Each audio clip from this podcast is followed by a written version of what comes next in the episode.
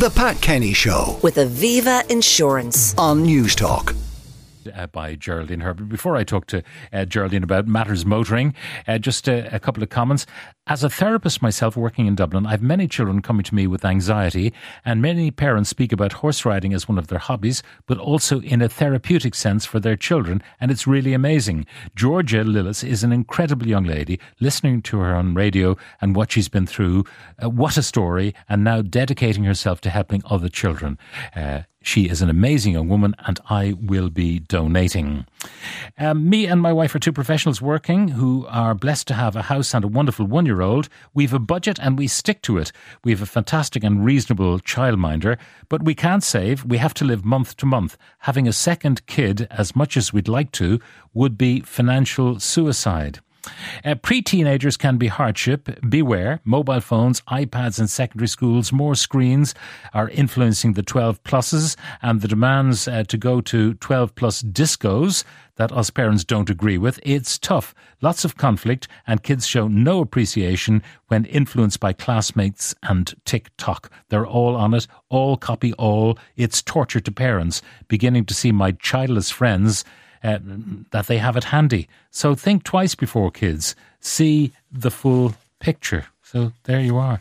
And by the way, Tom Walsh, we talked about his walk for diabetes uh, earlier on, uh, and I mentioned that they've raised a lot of money.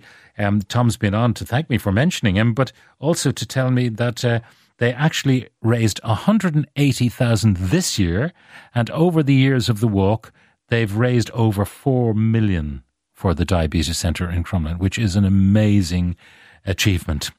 Now, um, Geraldine Herbert, good morning. Good morning, Pat. Lots to talk about today. Um, you've been looking at the, the world's coolest bike tunnel.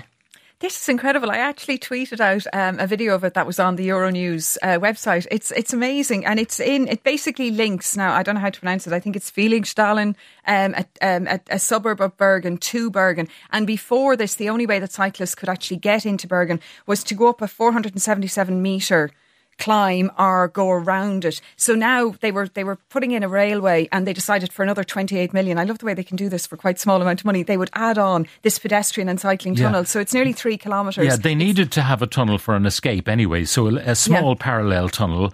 Uh, so there, if there was a disaster in the in the tunnel, that people passengers Mm. could escape, and they said, "Well, why not make it a bigger tunnel, slightly bigger, so we have an escape route and a cycleway." A cycleway. And the amazing thing about it is it not only shaves 15 minutes off the journey, it obviously makes it much more comfortable because apparently Bergen has an awful lot of wet weather. So, you know, you can cruise along for these three kilometres. So it looks absolutely amazing. So I thought it was a great idea. And apparently, what I thought was interesting as well is when we think of Norway, we think, I suppose, of Oslo and cities that are virtually car free. But Bergen is actually quite car dependent. So this is like a hmm. move back towards cycling, which they've actually put on the back burner since the 60s. So an interesting one. They spread out in suburban sprawl. That was mm. their their, their problem. The, Yeah. the centre of Bergen being quite tight. Now, Rishi Sunak has done a U turn on the abolition of petrol and diesel. Uh, well, he's extended uh, the Mm. the allowance to continue it until 2035 instead of 2030, and has put the industry into a tailspin. Yeah, I mean, it's hard to see what what he gain, what he uh, thinks he's going to gain by this. Um, it's a huge gamble, and he has infuriated, rightly so, the um, the car industry because industries of all across the world need certainty. That's the one thing they need to be able to plan. And only two months ago, apparently, he was reassuring BMW that this was set in stone, and it was partly why they decided to invest um, six hundred million in uh, in their Oxford plant to build to the electric, electric Mini, yeah. on the basis of this. And now he has turned around and said, you know what, we'll go with 2035. And his justification for it was completely bizarre that it was for, you know, the average working class person. It was to ease the burden from them. These people were never going to buy new cars anyway. So why did it matter if the election is the coming quite simple and they saw what happened in, in London with the extension of, of the uh, the penalties the the charge Yeah, but the thing about it is, I think that was just a knee jerk reaction. I think they're confusing air pollution zones and green agenda. I mean, any of the polling in the UK has said that people are behind the Green Initiative. So I think he's alienated young voters, obviously, and he's also alienated the wealthy Yeah. Tories who've bought electric And uh, cars. you, you've been watching, obviously, the way cars are coming on stream, and we'll talk about Chinese cars in a moment, but they are getting cheaper uh, as new cars. And then if you hang on to a car you buy today, in five years' time, you put it into the second hand market, which will be 2028. So there will be a burgeoning second-hand market for people who can't quite make the, hmm. the price of a new car. Not only that, though, nobody was under any onus or any obligation to buy an electric car. So the idea that this was to relieve people is ridiculous. And then his argument was that, you know, we leave it to the consumer to make the decision and not industry. Well, the consumer will make the decision anyway, but industry has made the decision they're moving towards this deadline. And So Nissan have bizarre. reaffirmed they're not Yeah. going to be flogging petrol or diesel after 2030. And most car companies are the same. If they're not saying 100% sales in Europe by 2030, they're certainly saying 70 and 80%. So the industry is going one way, and he has now decided to take this big gamble and go the other. So quite an extraordinary move in terms of what he can gain. Meanwhile, in America, the auto industry is on strike. Yes. And Joe Biden turns up on the picket line, the president. Yeah, this is the biggest strike in an 80 year history because it's the first time that you have Stellantis, which are obviously the parent company of Jeep and Chrysler, you have GM and you have Ford, and all of the workers are on strike. Now, they're on strike for a 40% pay increase, and this is what the CEOs have given themselves in the last four years. So, I mean, they have very good grounds for this, but quite unprecedentedly,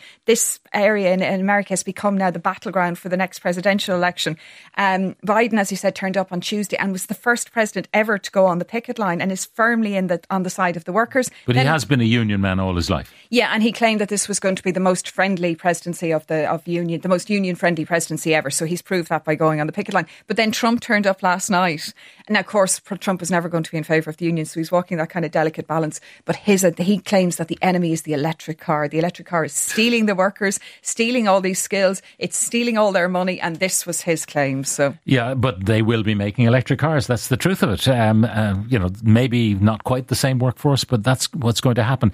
The Chinese are coming as well. Now, the Americans have tried to resist the influx of Chinese cars, but they will be there. Oh yeah, absolutely. No matter how many tariffs they put on them, they're still going to be there. But this is the interesting thing as well, because by, um, Trump is using this against Biden, and he's saying that Biden is indirectly supporting the Chinese industry by giving all of these credits towards, you know, electric cars, and that by funding the likes of Tesla, who actually build cars in China, that he's supporting China. And there's all this whole thing has been muddied now. The waters are about China and electric cars and Biden support.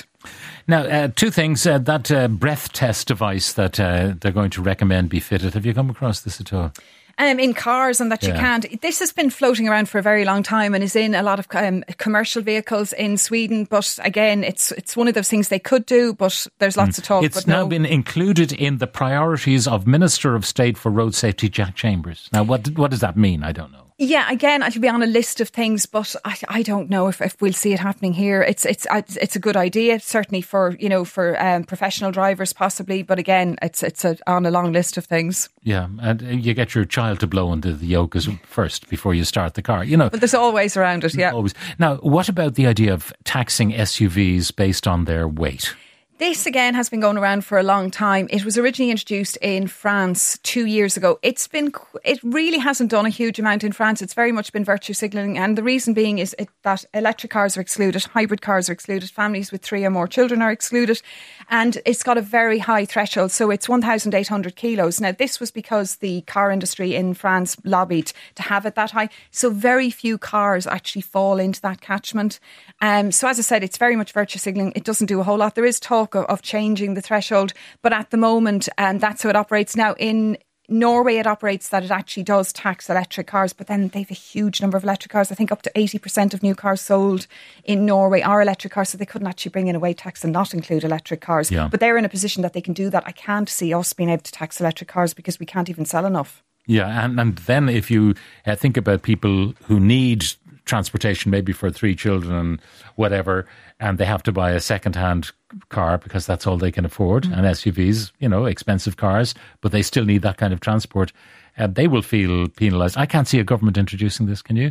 No, and the thing about it is, it's only going to go on new cars. But I mean, we have a polluter pays motor tax system at the moment. If you buy a large car that is highly emitting, you're paying more tax anyway. So I don't see. I think if this is going to be addressed at all, it'll be addressed on a European scale. There's various different ways that through various loopholes, the EU are rewarding um, car manufacturers for actually making heavier vehicles. These loopholes could be closed. It'd be far more effective than us tinkering with our tax system. Uh, why can't our planners think like Norway? Living in Navan, still no rail link to Dublin, and you can't move with cars at certain times of the day. When building the M3, why didn't they run the rail alongside it like you see in Italy? They had acquired the land, had the machinery, the labour, That was a no brainer, says Bart. Uh, we have heavily invested in two EVs and charged them from our PV panels. More should be done to encourage this initiative before 2030 as I watch cars uh, pluming out black smoke and negating all our efforts for a clean environment. Um, 19k for a replacement battery for a Volkswagen ID5. I'll stick with my diesel, thanks very much. Very That rare sounds- to replace a car, dear. and that sounds very expensive, but very, very rare to replace a complete uh, battery. They can be repaired if modules go wrong. Uh, the government wants us to go electric, which means heavy cars and as expensive to run as petrol and diesel. Now they want to tax the weight. So- Yeah, well, as I said, I don't see it happening. Number one and number two, they certainly won't be including EVs in any way tax in the foreseeable future. Well, hopefully uh, that uh, the energy prices uh, will come down and electricity prices will go down, so home charging will still be a good way to go. Uh, all the EVs are only affordable on finance. Synthetic fuel is the only way replacing cars. Uh, that would be better in the long run. Um, Synthetic fuel is not for the passenger cars. Aviation, it'll be used for stuff that cannot be electrified, but it's not a solution, no matter what the EU say about it, allowing it after 2035. Not a solution for passenger cars. all right, Geraldine Herbert, motoring editor with the Sunday Independent. Uh, thank you very much for uh, joining us. The Pat Kenny Show with Aviva Insurance. on Newstalk.